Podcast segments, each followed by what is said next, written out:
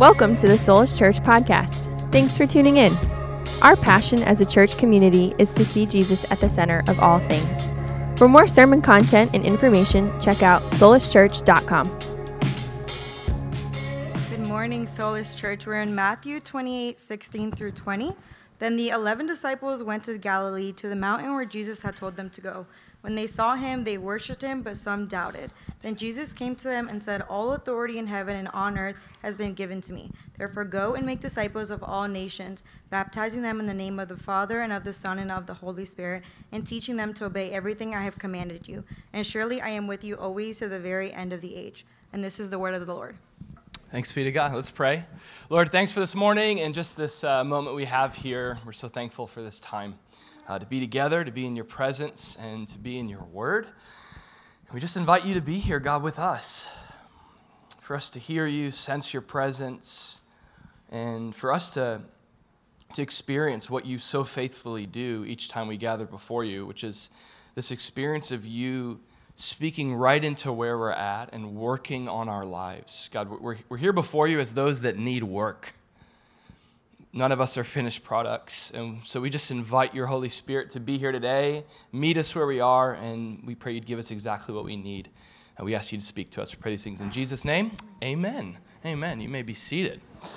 All right. Well, good morning, everyone. How's everybody doing? Good. Good to see you all.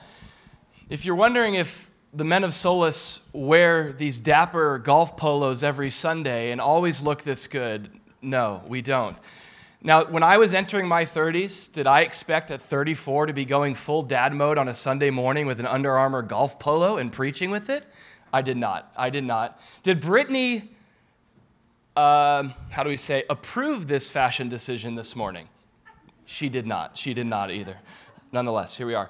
Uh, super excited for what we got going on this weekend. As Kyle mentioned, a lot of cool stuff happening in and through our church between the FAU outreach yesterday and our men's golf event this afternoon. Uh, we said in the email it's going to be a strong time of community and humility, a little bit of both of that. And so we're, we're going to have a blast. But uh, my name's Andrew. I want to welcome you uh, to Solus. I get the joy and honor to serve as the pastor here at Solus. And as Kyle mentioned, we are taking a short break from a study, a series that we've been doing in the Gospel of Mark to do what we're calling a, a, a simple or quick vision interlude. So, uh, when, first of all, interlude, let's talk about that part. That's kind of the intermission period between two main uh, acts, right? And so, in the Gospel of Mark, we just finished chapter 10. Now, chapter 10 of Mark, 1 through 10, is um, the account of the three years of Jesus' ministry, mostly up in Galilee.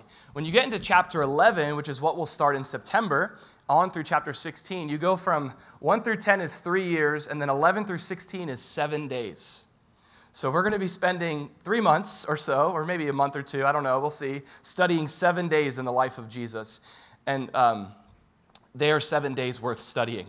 Some significant stuff happens in those seven days, uh, like Jesus laying down his life for the sins of humanity, and better yet, rising from the grave. And so uh, we're going to get back into that in September. And so here we are, kind of midway interlude between that. And as Kyle mentioned, um, we want to take some time to offer some clarity in regards to the mission and pillars of our church. This is something we do probably once a year where we sort of circle the wagons and we stop and we ask some really important questions. Questions that church people should ask more often, like, what are we doing here? Like, literally, what are we doing here in this middle school right now? What are we doing here? Like, literally, it's an important question to ask. We don't want to be on autopilot and just kind of doing without thinking, or even worse, doing without seeing with vision as to why we're here and why this is um, significant. And so, the goal of this series, I think, is twofold. First, it's to bring some refinement, to clarify some refinement um, in terms of the language that we feel God has given us to articulate what He's spoken over our church. Um, the language hasn't changed, but we do, well, it has changed. But we should say the vision hasn't changed. It's just gotten clearer, is what we mean to say by that. We're not taking a right turn or a left turn. We think we're going further down the road into what God has called us to with some of this language. So that's the first thing is refinement. It only took us five years to get here and to really figure out what's going on. And we said last week, like, that's actually the best way to really have clear eyes for vision is not so much, you know, when you start a church, we said this last, last week, there's so much pressure to have it all figured out. You know, we're here, we're starting a new church. It's like, who's starting the new church? These, these people, do they know what they're doing? They're going to act like it. They're, they're certainly going to act like it. And one of the ways we do that is we have these like placeholder, you know, statements that we say about who we're called to be and, and uh, what, we're, what this is all about. And there's definitely been some central stuff that hasn't changed, uh, but it's really taken time to look around and go, okay, five, um, really four and a half years of our church here in Boca. And it's kind of cool now because instead of being like, what is God going to do? We now are like able to look around and be like, what has God done? What is he doing? What is he up to? And how can we join him in that and figure out what that is? Okay? And so, refinement and then also alignment. That's the second part of this. We, we want our church to be aligned. We, we want to be aligned together of one heart, understanding what God's doing so that we can be a part of that. All right? And so, little vision interlude. And so, we're doing two weeks on our mission here this morning, will be part two, looking at our mission. And then next week and the week after, we're going to do two weeks on our pillars. And I'm going to set that up as well. We'll, we'll get there. Um, this morning, as I said, is part two of our mission. Let's go back one week. Last week, we looked at the mission of Solus Church, our community.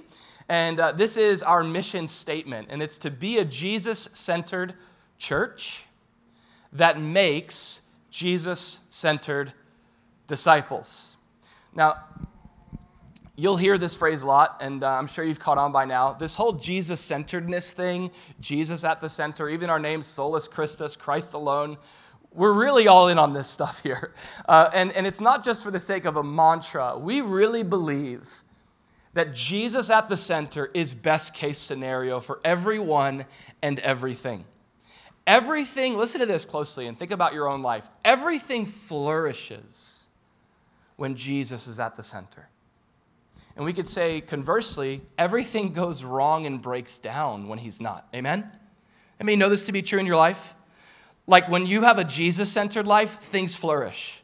When other things creep in there and Jesus gets removed and we become at the center, or other things or people, everything sort of falls apart. In fact, this is exactly what you see as, as sort of the main story of the Bible. Like God created humanity to function with God at their center, and from that place to flourish in life. And the fall of man, what's wrong with humanity is really that we've removed God from that place. Jesus, what, what is this whole Christian thing about? Jesus is all about helping you get back to center, recentering you back in relationship with your Creator. He went to the cross for that to happen, and leading you into a life that has Him at the center. And that's where He promises abundant life. And so this is also going to be true of the church. Jesus wants to produce this in, and let me emphasize this, in his church. Okay? This is his church, the church of Jesus. That was all last week, was almost like a, uh, a, a full on study of what the church is. And in its very essence, what we need to understand is church is not a program, it's not a personality, it's not a place, it could involve some of those things, nor is it a product, but church in Scripture is more of a community of people. Which is good news for us because if it was a place, we wouldn't be really nailing it. We're here in a middle school, you know? It's like, where's the church? It's over there in that cafeteria. All right, good for them, you know? But church isn't a place, church is a people. And so wherever the church is, there's church. Um, we, we understood it this way we, we said that the church is the redeemed family of God who forever belongs to Jesus, the redeemed family. That's the idea. Jesus has purchased the church with his own blood. Through the gospel, through your salvation, you are now a part of the church, universal, and then we're called to function in the church local. And, and the way that that's supposed to happen, this is our passion, like the way that this is supposed to happen, church is supposed to be this community of people who are together centered around Jesus, together. Okay? Uh, let me give you some alternatives, what, what, we, what we can't be. So, first, we can't be as a church personality centered. We're not centered around one person or one ministry or one pastor or one preacher. That's where church can often go wrong. We get centered. Everything is centered around the personality. Have you been to that church? Have you seen them teach? It's so, it's so entertaining, right? That's kind of the mindset. We can't be personality centered. We also can't be consumer centered keeping the customer happy, catering to the crowds to keep butts in seats and bucks in the account. Do you know what I'm saying? I'm just, by the way, we're going for it today, okay? We're not going to be consumer centered.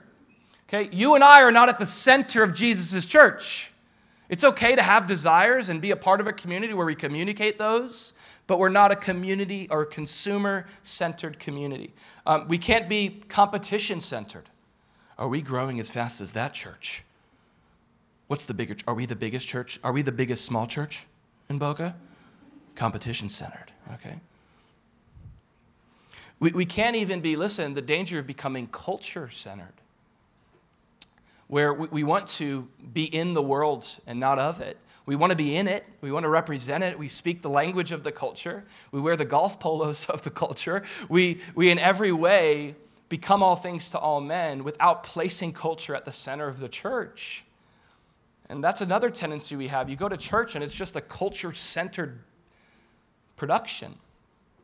And so we've got to be careful. The goal here is we must be Jesus centered. And that was, I just gave you kind of the cliff notes of last week. But uh, notice the order here, though.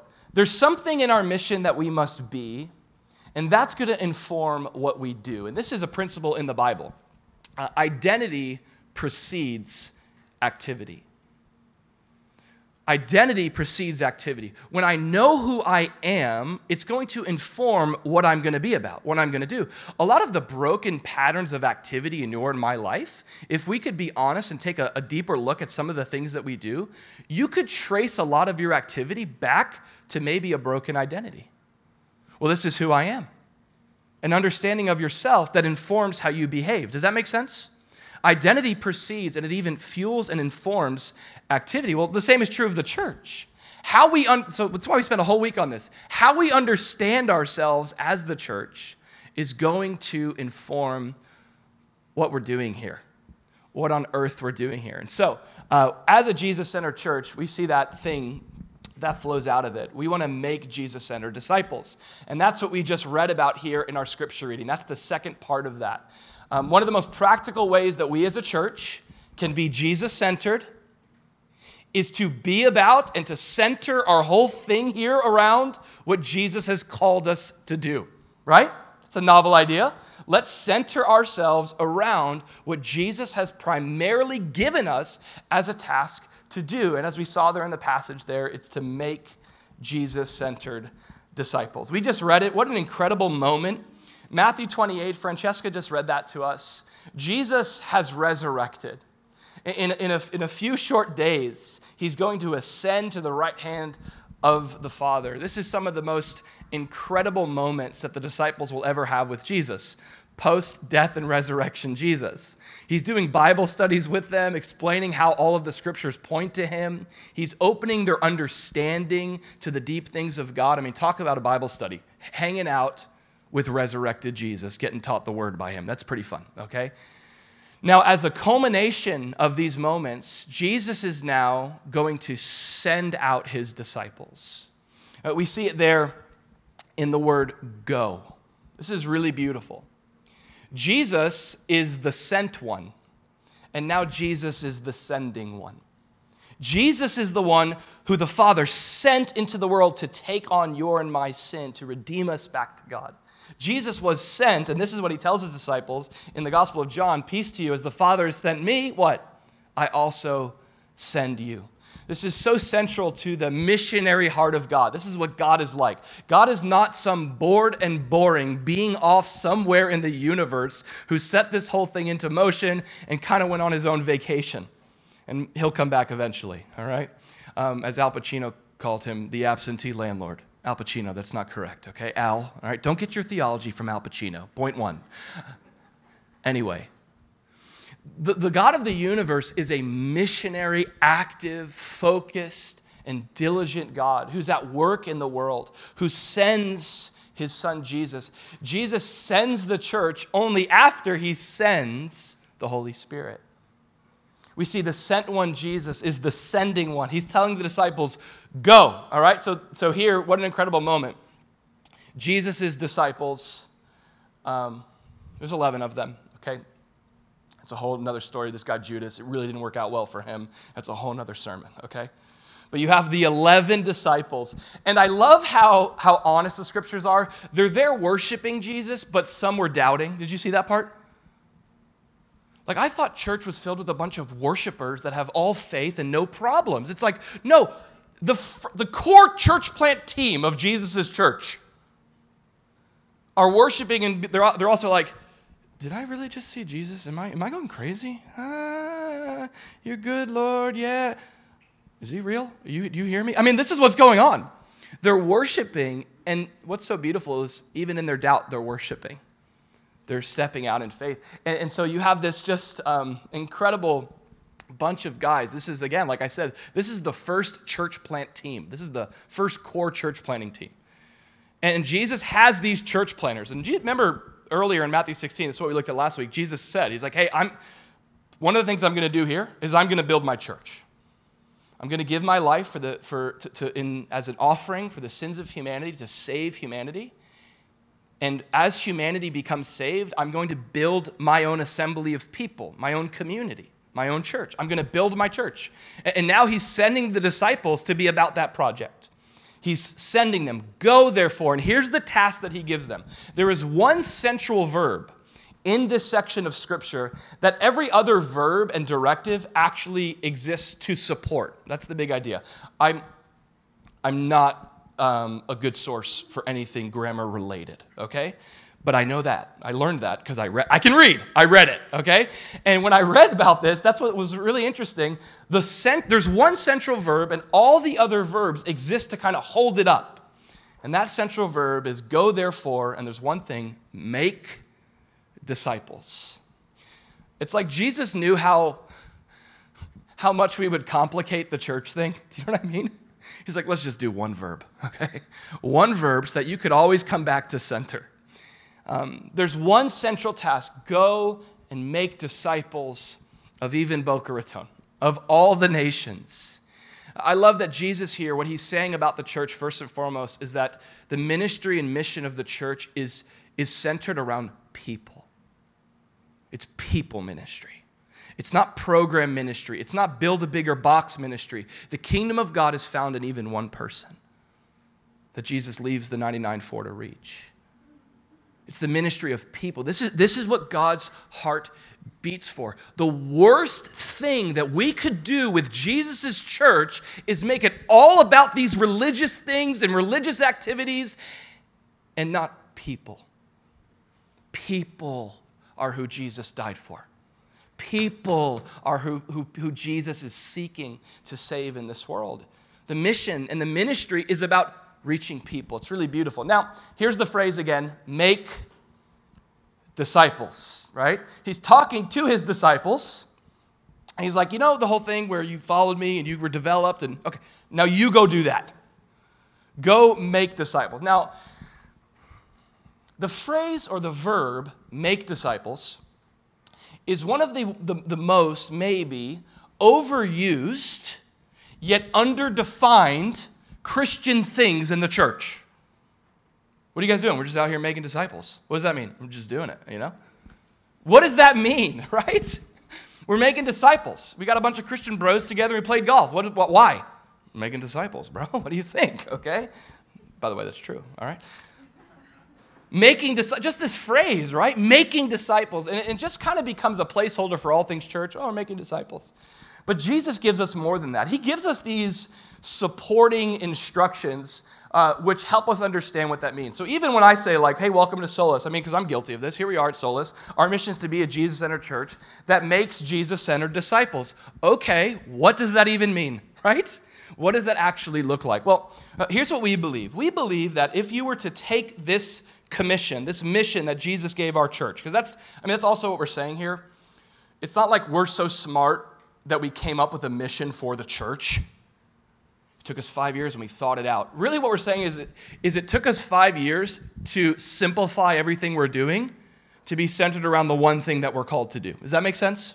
So we're not saying, and, and one author said it this way, that Jesus' church doesn't even have a mission. Jesus' mission has a church. I love that. It's not like we're like, what's our mission? It's like, no, what's his mission? How do we join him? Okay? And, and as we've kind of looked at this and, and thought about this and prayed about this, Um, what we would do with this directive, make disciples, this phrase that we use, is we would distill this mandate down, we would say, into three ministry directives, okay? So here we are, we're Solus Church, we're four and a half years into this, but even as we launched out to follow God and, and the call He put on us to start this thing, and as we continue to pursue Him as a community here in Boca, we, we believe that our call to make disciples, it's going to involve three specific things. This is what it involved in um, the early church, and this is what has been involved in our story as well. So, three ministries that we're all called to as followers of Jesus. Let's start with the, the first and maybe the more obvious one. The first we'll call is like a ministry of reaching. This is where it starts, right? You don't go into all the world and make disciples of someone who's not a follower of Jesus. That just doesn't work. In fact, that was one of my biggest qualms I feel like doing youth ministry is we're teaching like Christian practice stuff to people who aren't Christians.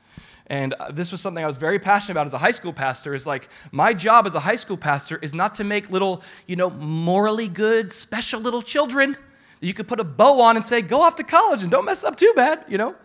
It's like that's not the goal. Jesus doesn't say go into all the world and modify behaviors of all nations. Get them to behave this way. No, no, no. No, no, no. The first part of the directive, go into all the world and make disciples, there's the first supporting verb is baptizing them in the name of the Father, the Son, and the Holy Spirit. That's the first supporting verb to make disciples. The first ministry directive is baptizing, but we know that that shouldn't take on the form of Nacho Libre when Nacho says, I'm concerned about your salvation and stuff. You know that part? And he baptizes his wrestle teammate. What's his name? I don't remember his name. You probably do. You don't have to tell me, okay? But it's a moment where he, he's, okay, baptized. No, that's not what Jesus is saying. Go into all the world and Nacho Libre people. He's not saying to do that. Okay? Baptism in Scripture is a public declaration before God and man of an inward transformation in reality, of a spiritual reality. It's a physical symbol of a spiritual reality. Okay, what, um, there's some doctrine in, the, in church history that teaches that baptism um, is some kind of means of grace, that through baptism you actually can receive salvation and we, we, believe strongly that the Bible teaches that that is, is a falsehood. That's not true. There's one means of grace, and it's the blood that flows from Calvary. It's the cross of Jesus. That's why Jesus could say to the thief on the cross next to him, Today you'll be with me in paradise, despite not having the external rite of baptism. Now, I still have no problem calling baptism a sacrament. Some people have overreacted and been like, it's not sacred and holy, it's just a command. But there is something really richly holy about baptism. It's not a means of grace, but it is an evidence of grace. Who do you baptize? Now, the word, let's back up a little bit. The word baptism or baptize, it, it always, in the, every time it's used in the New Testament, the Greek word is that of submerging someone under the water and then bringing them up out of the water. It's a symbol of death and resurrection. Old life is gone. Behold, all things have become new. It's the celebration of new life in Christ. Does that, does that make sense?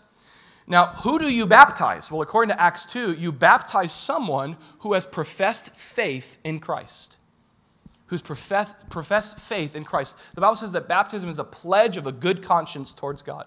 So I'm baptized to associate with his death. He died for me to save me from my sins. And I come up out of the water, symbolizing the fact that I have new life in him. It's a powerful thing to be a part of. Um, I, I'm praying, God, can we baptize some more people? What a joy to be a part of that, to see people baptized. But that's the idea, right? Like if you're baptizing someone, the implication here is you have first done the ministry of reaching them. That's where this starts. Uh, now, the reason why this is so important is, is the Bible emphasizes this. In fact, um, there's a great book in the Bible. It's called the Gospel of Mark. I would recommend you check it out sometime. And in the Gospel of Mark, we're studying that on Sundays. That was a, a, sarcastic joke. Okay. In the Gospel of Mark, at the end, here's Mark's version of the Great Commission. He said to them, Go into all the world and preach the gospel to every creature. So, this is step one. Uh, we're going to talk about in the weeks to come, by the way, that the gospel is also for Christians. We're going to talk about that. But at least here, the first element of making disciples involves reaching people with the good news of the gospel. This is amazing to think about, okay? God's heart is to seek and to save the lost. He desires all men to be saved and come to the knowledge of the truth. And He looks at you and me as the vessels of that mission. Would you think to do that? I wouldn't. I'd be like, God, do it some other way. But this is how God works. This is how you, you, and I are Christians today because of this method, because of the power of the Holy Spirit in these broken vessels who have been saved. He sends us out as his missionaries. Did you know that a missionary isn't someone that accepts a call to go to a foreign country? What's a missionary? Someone who goes in the name of Jesus. In fact, even the word go, it, the, the, translation, have you heard this before? It doesn't necessarily mean relocate. It means as you go about your life, live as someone who's been sent to reach people through the gospel. That's the idea. So when we're planning a church in Boca, we were always like this. We're like, you know, we don't want to be another, the goal isn't just be another church on the buffet line for Christians. Eternity is too long for church to just be about how do we keep making Christians happy. There's lost people to reach, there's lost neighbors that need the love of God, that need to know who, who He is. And so you have the ministry of reaching. And notice again, it's the ministry of the gospel. So this is really helpful for us because you think about how we're the ones called to do this, but let me remind you the hope of someone being reached through you is not you. Amen? It's never been you, it'll never be you. Okay? The hope of you being reached wasn't, wasn't you. The bridge between our lost family members, coworkers, colleagues, our neighbors, the bridge is the gospel of Jesus. That's the bridge, the work of Christ for them the work of the Holy Spirit to apply that work to them. Uh, it's not us. It's not, let me, let me kind of emphasize some things here. The bridge is not our good works. Now, would it help the message of the gospel if Christians maintained good works? The answer to that is yes. That's not a trick question, okay? That would help. Would it hurt the message of the gospel that we're preaching if we were perpetuating we'll say bad works. Of course. That's why the Bible encourages good works. But people aren't saved through our good works. Do we know that? You, like, you need to be the best friend that you can be to that person, but it's not your friendship that's going to save them. Our good works don't save people. Our good advice doesn't save people. That's not how they're reached for Christ. That's not how they're reached for eternity. Hey, I got some good advice for you people need more than good advice about how to navigate their lives. They need something deeper that speaks to the deepest issue of humanity, which is a broken relationship with God, which is what the gospel speaks to primarily. The good news of the gospel is the good news of what God has done to reconcile you back to himself through his son Jesus. The separation was because of your and my sin. But the union is possible because Jesus took our sin on the cross. He made him who knew no sin to be sin on our behalf that you and I might become the righteousness of God in him through trusting in Christ to be our Savior and not ourselves. This is the hope of salvation. This is why Paul says, I'm not ashamed of the gospel of Jesus. I'm not ashamed of the gospel of Christ. It's the power of God for salvation, uh, to salvation for everyone who believes. For everyone. That's the power of salvation. It's not your good works, it's not our good advice, it's the good news of Jesus. It's the good news of Jesus. Um, Paul says, I'm not ashamed of the gospel because I believe in its power to save. Wow. How much in our lives, in our mission, how much does our lack of boldness to proclaim the gospel trace back to our lack of confidence in its power to save? How much would our boldness increase for Christ if we really believed that the gospel is the power of God to save? How much bolder would we believe if we were like, this is how people can be reached? The good news of what God has done in Christ. Jesus is the hope of that. Now, when I think about the time we're in and the ministry of the gospel in our context, and even what you might be thinking about that, you're like, does that mean tomorrow I need to stand up on my desk if I really love my neighbors and scream at them the good news. There's, I, if I really believe in the gospel, I'll just stand up. I'll lose my job to scream it at everybody. It's like, well, let's, let's take a step back, okay? When I think about the, the task of effectively leading someone to Christ, effectively reaching them, I think of a combination of two key pieces. Um, the gospel, and this is what scripture puts upon us, we're called to present the gospel with right information, truth which is a, a tough task in and of itself when all truth is relative in our culture and there's your truth and there's my truth and there's his truth and her truth and it's like what the only truth is that there's no truth. It's like is that true? Yes. I'm confused. Okay but it's into this, this time this, this day and age of postmodernism and moral relativism that we're called to bring right information first right information the gospel is information that informs the, the heart and mind of a sinner how they can be right with God. The gospel is also right information that informs a life that's empty of how they can be satisfied and fulfilled. It's right information. There are key elements of the gospel. Paul talks about this that must that we must get right. So Paul says there's such a thing as a false gospel. That's one thing. It's got to be the right information there's false gospels. And the way that we test the true gospel is through the gospel of Scripture. So there is such a thing as a right gospel, and there is such a thing as a false gospel. Paul's like, you know, and if you actually look at like all of Paul's letters, there's a lot of them. They're really great letters. And it's kind of cool because really what, what most of the New Testament is is like reading someone else's mail for your own spiritual growth, okay? And when you read all Paul's letters, what you have in Paul's letters are if you could sum up all of his letters to these different churches, it's like Paul trying to help this, these churches come back to the truth of the gospel in some way. Whether it's Corinth that removed the resurrection piece of it, like that's important, okay?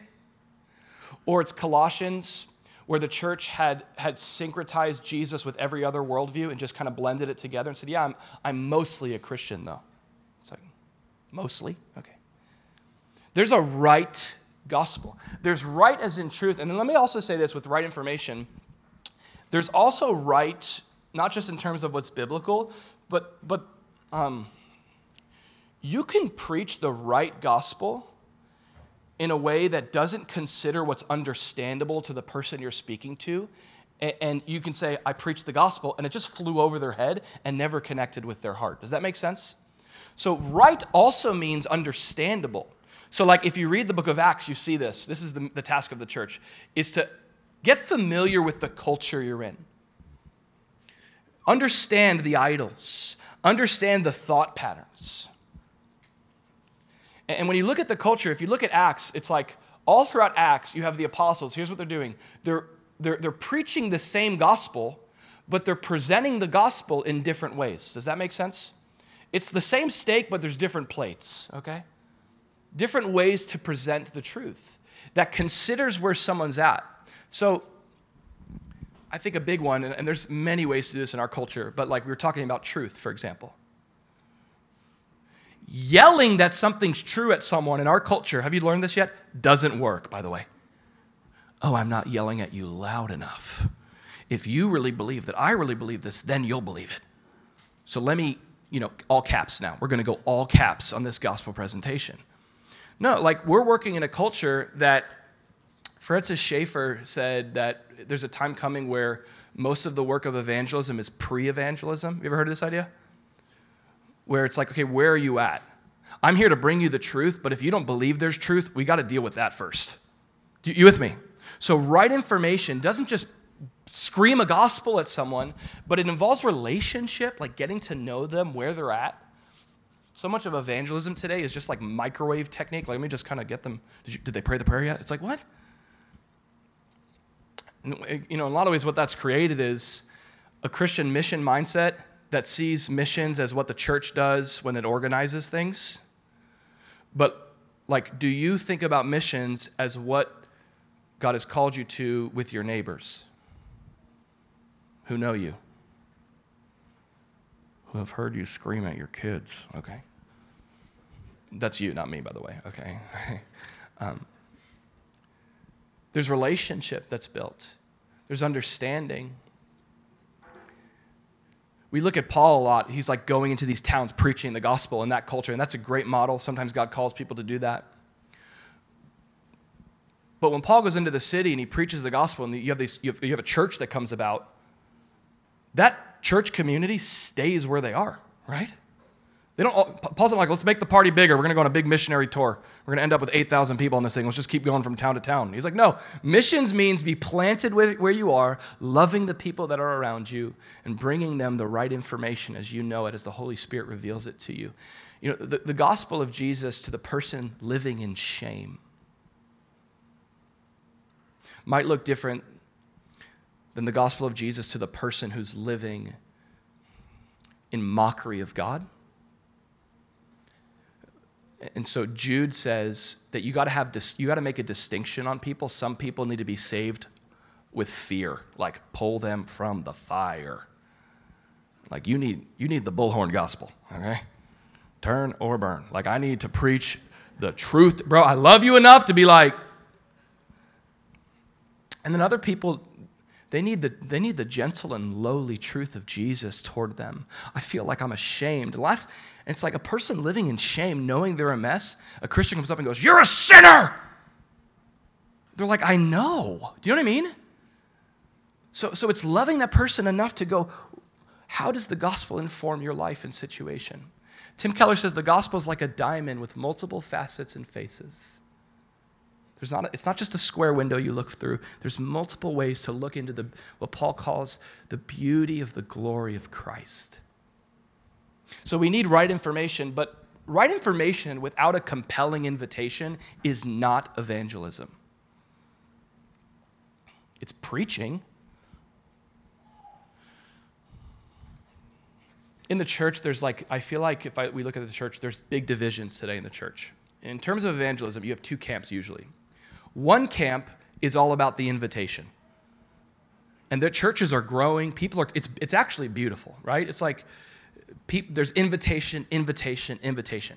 Now, there may be, though, a lack of information. So people are like, I just signed up for God today. It's like, do you know the gospel? No, what's that?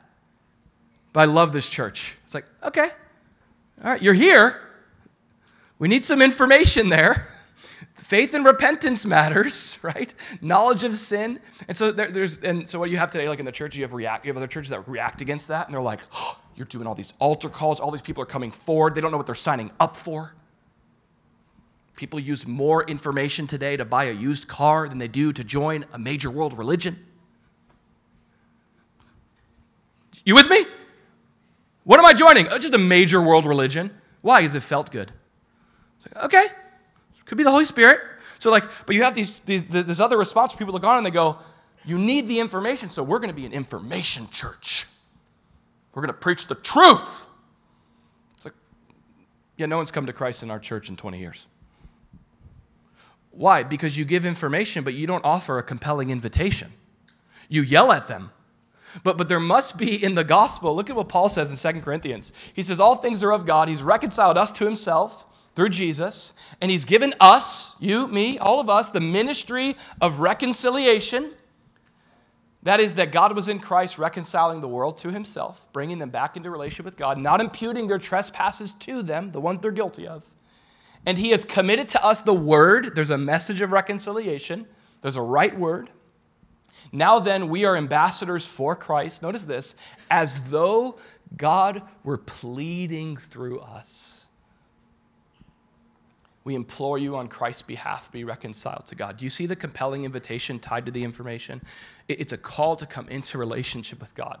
It's, it's, it's more than just here's the truth, it's be reconciled to God. That would be my message to you today. If you're here brought by a friend, I have, first of all, I have good news for you. That good news is despite what you have done to seek independence from God and sin against Him, God loves you. He demonstrated his love for you by going to a cross, sending his son Jesus, who went, and on that cross, Jesus, who was without sin, he became sin. He became your sin. He took upon himself your sin. The gap that was between you and God, Jesus became the bridge. He went into the grave, and then he defeated your and my greatest enemy, which is death itself. And he's alive and he reigns, and he offers you salvation. He offers you eternal life. He's come to bring you back into relationship with God. And here's the invitation believe in your heart the Lord Jesus. Believe in your heart and trust in Christ. The Bible says, and you will be saved. The, the, the sinner's prayer in the Bible, it's this Be merciful to me, a sinner. I need your salvation. This is what the gospel invites us into, and this is what Jesus calls us to right information with a compelling invitation. And then, one last thing about this I guess the question for the church is Do our lives offer a compelling invitation to Jesus? We can get all the things right and still not be salt and light. Do you know what I mean? Do, our, do people look on at us and they're like, I know what the, like generally the culture knows that, that there's some Christian, the Christian message is somewhat known in our culture. Like Mel Gibson made a whole movie about it. Do you know what I'm saying? The gospel is, is, has some knowledge in our culture. But with the compelling truth of the gospel, are there people's transformed lives on display in our, in our culture here, in our church, that make people go, okay, I hear that, but I want that. I want that. I want what they have. They're salt. They're making me thirsty for something. They're making me hunger for what they have, a compelling invitation. So you have the ministry of reaching. The next is what we'll call the ministry of gathering. The ministry of reaching is the work of the gospel with right information, a compelling invitation to bring someone into faith in Jesus. And baptism is the physical representation of the spiritual salvation. But there's another key part to this that we need to recognize. And, and after already kind of like beating the drum of evangelism, uh, it's important to remember that the Great Commission, notice this again, is not go therefore, this is really important, follow me here. Jesus doesn't say to the church, here's the job of the church go therefore and make converts of all the nations. And once you've made a convert, move on, right? Um, Jesus actually told a parable about this. It's called the parable of the sower. You ever read this, Mark 4? And he says there's a danger, like, if, if the mindset is just preach the gospel and see someone receive it and come to faith in Christ, and like if it ends there, if the work of evangelism doesn't gather that person into some kind of worshiping community or network of discipleship, Jesus says it's, it's prone to be a work in futility because, inasmuch as you're sowing the word, there are spiritual realities and physical realities in life that are seeking to remove that word that is sown. There's different soils. I mean, we face this in our own lives, don't we? It's like God speaks something to me, but in terms of it actually bearing fruit in my life, and we could say in the form of salvation, maybe there's the, the, the seed is planted of the gospel, but for that to bear fruit in salvation, there's got to be more than just like a quick prayer. There's a danger there. There's a danger in just simply leading people into conversion. Jesus is like, no, the goal is disciples disciples. It's where salvation starts to take shape. I mean, I, I can't tell you how many students I've led to pray the sinner's prayer. And, and we're not God. Do you know what I'm saying? I mean, there's a, like, some Christians need to back off. Like, you're not the author of salvation, okay? You're not the one that says if, if they belong to God or not. The Lord knows those who are His. But the commission of the church is to lead people to know for themselves. And there's danger in misleading people to be false assured of a salvation that's actually not there.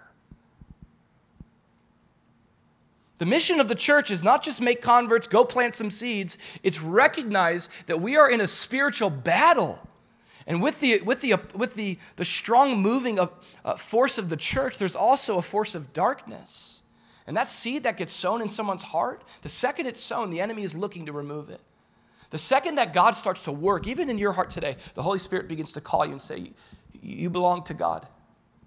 Receive the grace of Jesus. Give your life to Him. And then all of a sudden, there's counter voices, aren't there? Uh, yeah, but what about what I want? You see, there, there's a spiritual battle. And so the church is called to do so much more than just make disciples. The church itself is to be this community that those who receive Jesus are plugged into. In fact, when you, when you look in the New Testament, and we'll see it in Acts, it's almost like the second implication of baptism, okay?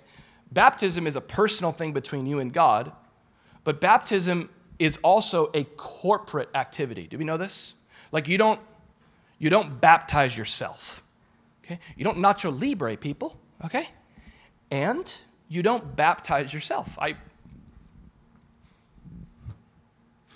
I'll, I'll share it.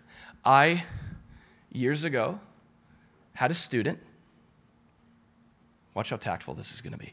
I had a student who was misled. She was like heart on fire for Jesus. She was like, and we had a baptism coming up at the church. And someone misled her and told her, Why are you waiting? This was 10 o'clock at night after youth group. And they said, Run down to Palmetto right now and baptize yourself. The Lord's waiting. Like that's the language they used. And I found out after that she did it. She went down. Now, I hate to say it, that wasn't baptize, baptism, that was uh, swimming. She was later baptized. It was beautiful. Church people are crazy, guys. okay? Holy cow.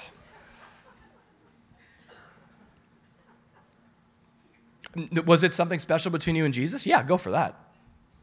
Was it baptism? Not quite, okay? Now, and I'm not, and I might, I'm saying that kind of tongue in cheek to say the emphasis in Scripture on baptism is not just a private event between you and God.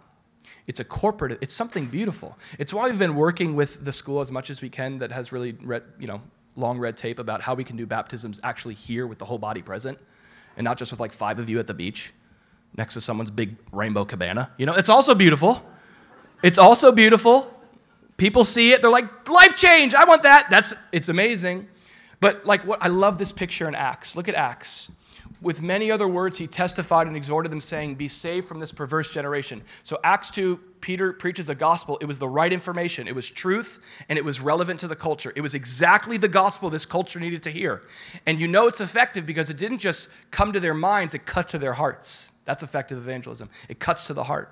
And then they go, well, We want to be saved. What do we need to do? So the idea is they believed it. Now, what do we need to do? So Peter gives them an invitation be saved from this perverse generation. Then those who gladly received his word, that's a good place to start. Notice this, they were baptized. And notice how this is almost connected to their, their membership within the family of God. The, the next verses, and that day, about 3,000 souls who were baptized were added to them. Do we see this? There's a corporate aspect to this. And they continued steadfastly in the apostles' doctrine and fellowship and the breaking of bread and prayers. What's going on here, which goes back to what Jesus told them to do, is an expression of God's heart for people. God wants to reconcile people to himself, but he also wants to put the lonely in families. The shepherd brings, uh, goes after the lost sheep to bring them into the flock, right? Like this is because God knows that there's no such thing as Christian life, let alone human life, that's done in isolation. You're vulnerable to spiritual attack and you're less human when you do life alone. You're less than who God made you to be. This is the model for the church. People get saved, but then they get baptized. And the, the, idea is it's a gathering ministry. Don't just pray this prayer, come be a part of the family of God, be a functioning member of a local church. In the very beginning of time, the first human problem, God creates man, and he says, it is not good for man, Adam. The word Adam means human. It's not good for human to be alone. Now, was Adam alone when God said this? No. Who was he with? Someone said, gorillas. No, Adam was with God. God says human plus God equals alone. We're not meant to walk alone, guys. It's the beauty of the church. Amen? We're brought to our great shepherd and we're brought into a family. He puts us in a family. The family of God is the context of discipleship where we grow where salvation becomes fully realized. Like people ask me, I don't know if you've been asked this question, like when were you born again? Like when were you saved? And I'm just like, I don't know. I guess the reformed part of me says before the foundations of the earth, you know? I mean, okay. Um, I know Jesus saved me through his church. He saved my life. I remember praying prayers to receive Jesus into my heart, but and, and, and if we're honest about this, I think we would all agree. The up and down ebb, and flow of my spirituality and relationship with God is directly correlated to my engagement in community. My best seasons spiritually were my most, my most active seasons in community.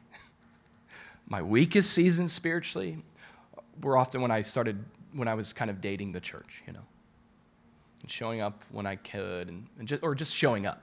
And maybe that was it. So, uh, what you see in Scripture is a model that the ministry of the church is not just to get people to pray a prayer, but it's to get them to function, listen, to function as the members that they are. So, this is what we would call our philosophy of membership at Solus Church. Okay? I, I got to talk about this because I said in the Instagram post we're going to talk about church membership today. Okay?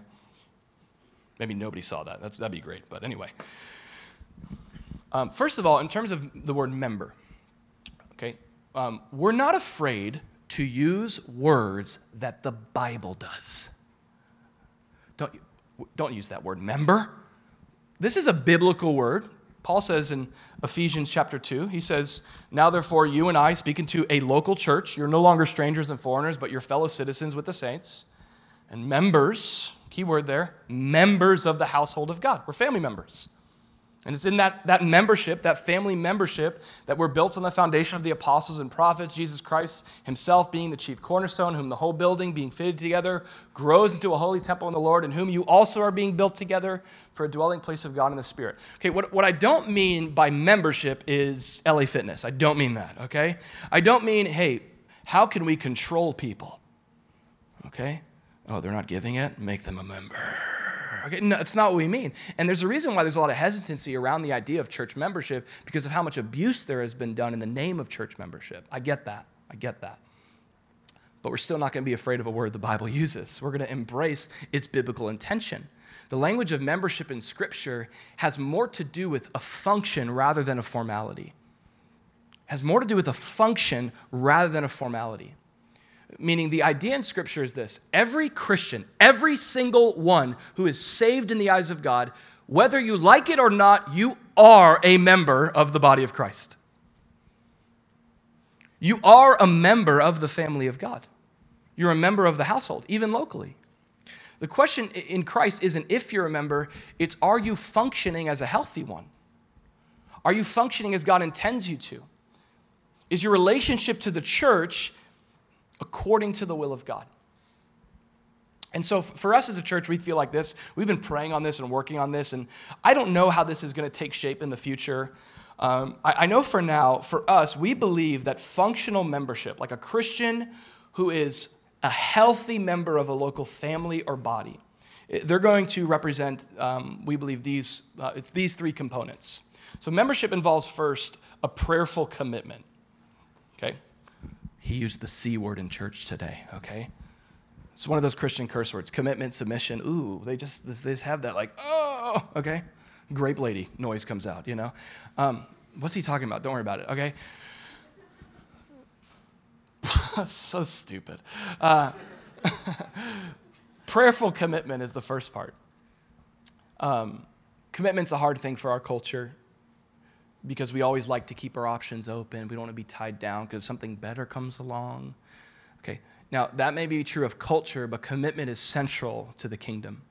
Commitment is central to what it means to be a child of God in marriage and in the church as well. Prayerful commitment. Scripture talks about this need, like, and here, here's how I would say it. Um, every Christian, I believe this, should be able to say, you should be able to say this this is my church. This is my family. These are my leaders. This is where God has called me to serve Him and grow in my knowledge of Him. You with me? There's a sense of of commitment. But I want to say this um, the question isn't if, but where, right? And this is what our Welcome to Solus class is designed to do. We, our goal is not more members, it's people that God has called to our church. We, want, we were concerned first are you members of the family of God? And then we lead people to be members of the local family of God here at Solus. Um, let, let me say this to you don't commit to a local church for any other reason than sensing that God has called you to do so. That, that should be the, the barometer. God leads you. There's certain tests, there's certainly healthy parts of this, but there's a prayerful piece to this to where it's not your idea, it's His idea. So, prayerful commitment is the first step. The second thing is pers- purposefully connect. There, has got to be in your heart, like, I'm a member, but it's like, well, do, do people know you and are you known? And the goal of this is like, you're connected enough to where you've moved into the realm of relationship. What the church is, okay, the church, let me back up, okay? The church is meant to be a big community of messiness where we're all just seeking Jesus and we're centered around Him and we're allowing His grace to transform us. That's what this is to be about.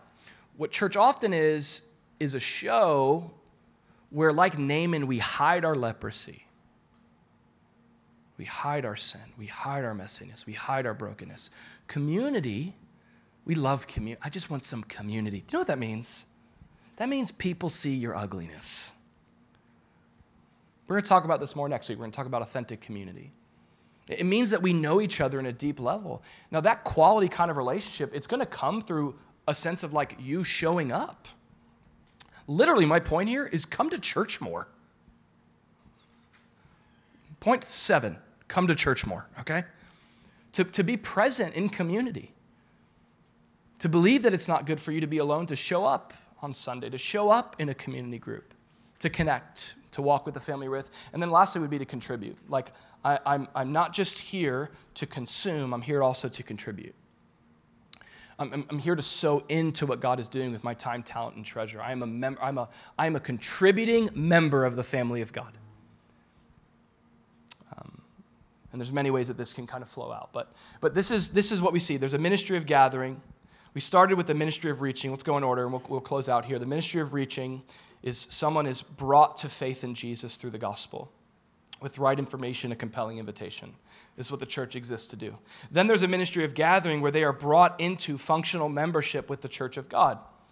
It's not just evangelistic crusades, it's who are those people, where are they at, and how can we walk with them so that they, so that they don't do life alone, and so that they find, they find their place in God's story. They find their place as a member of the body of Christ in the local church.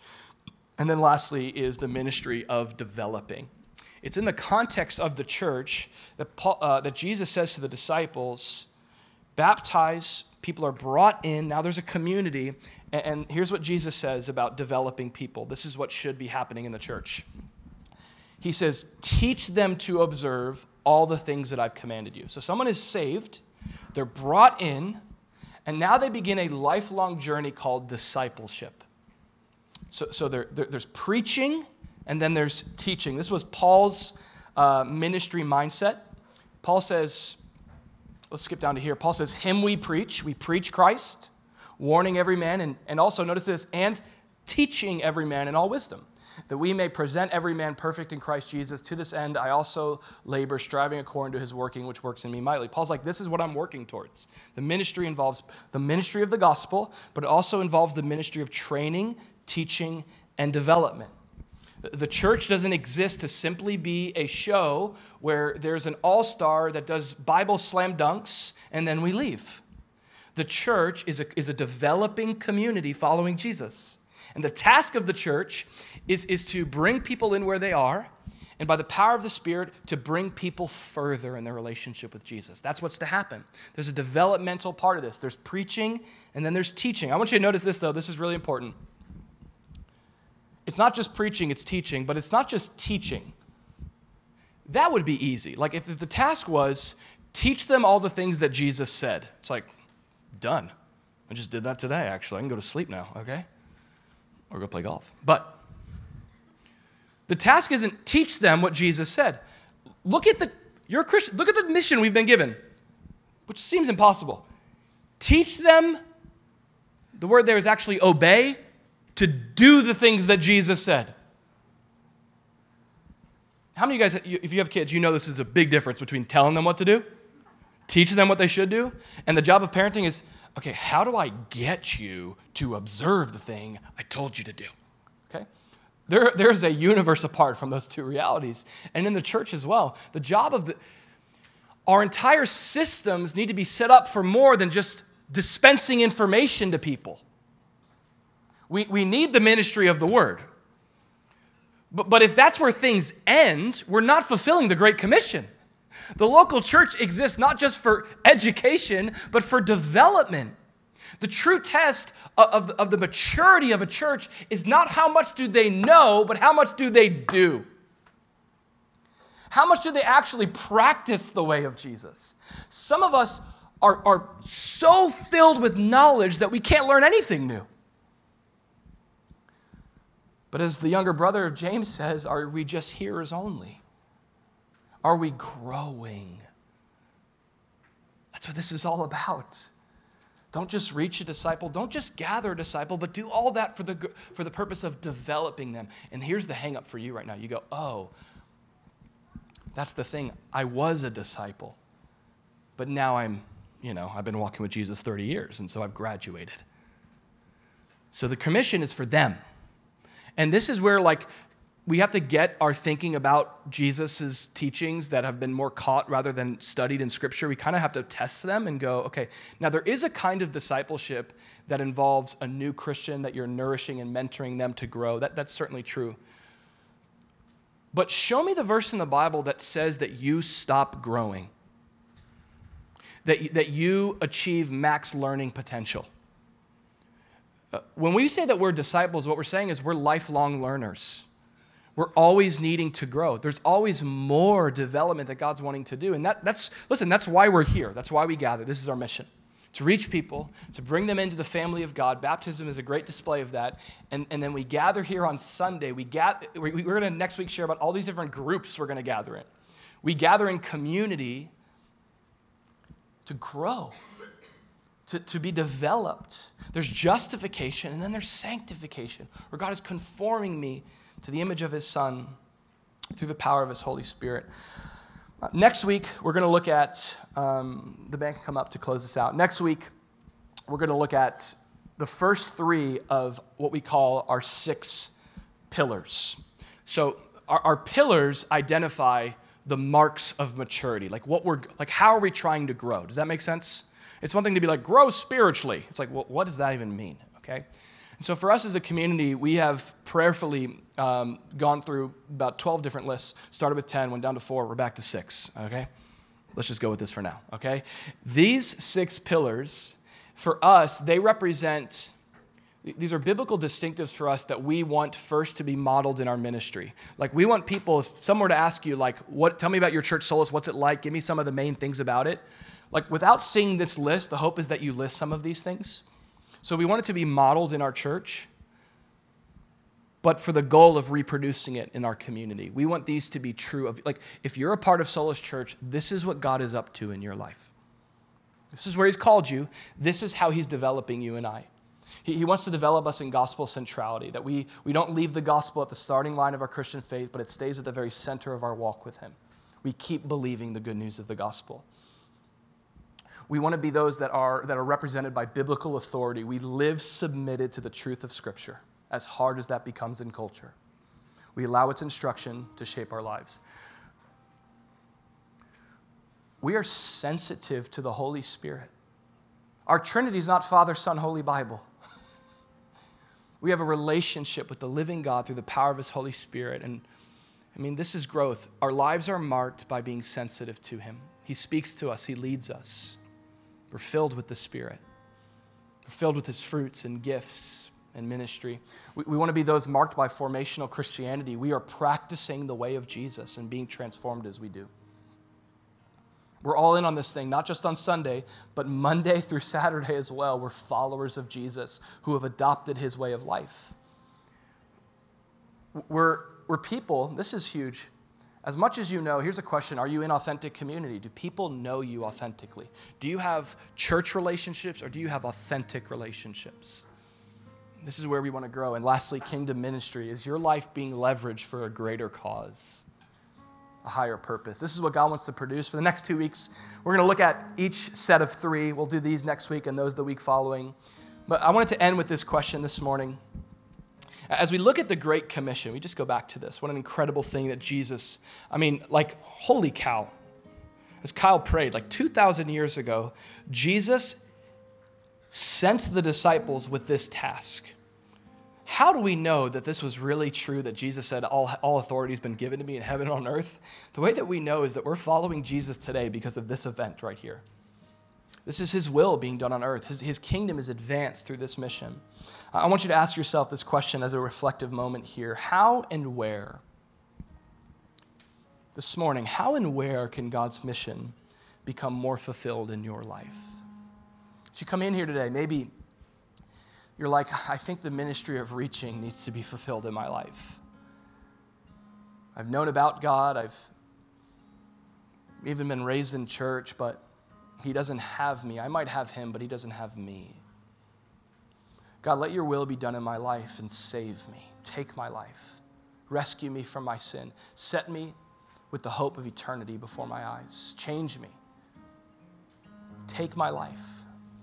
Maybe for you, it's, it's that ministry of gathering. Maybe you go, God, let your will be done in my life to the point that I'm going to stop dating the church and I'm going to prayerfully, prayerfully commit where you have called me to go not where any pastor wants me to be, not where even where, where, where my heart, like, help me be led by you and help me commit, God. Help me be a part of your church. Let your will be done in my life. Here's your will for me, God. You don't want me to walk alone. And maybe that for you is the step. Or lastly, maybe it's maybe it's you have stopped developing.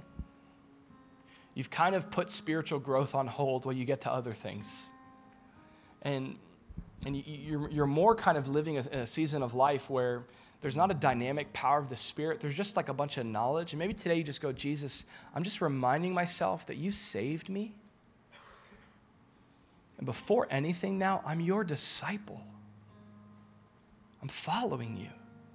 Thank you that you knew how messy I would be. Thank you, thank you, Jesus, that you knew how long this would take before you committed to me just give my life back to you. And I say, Jesus, grow me. Amen.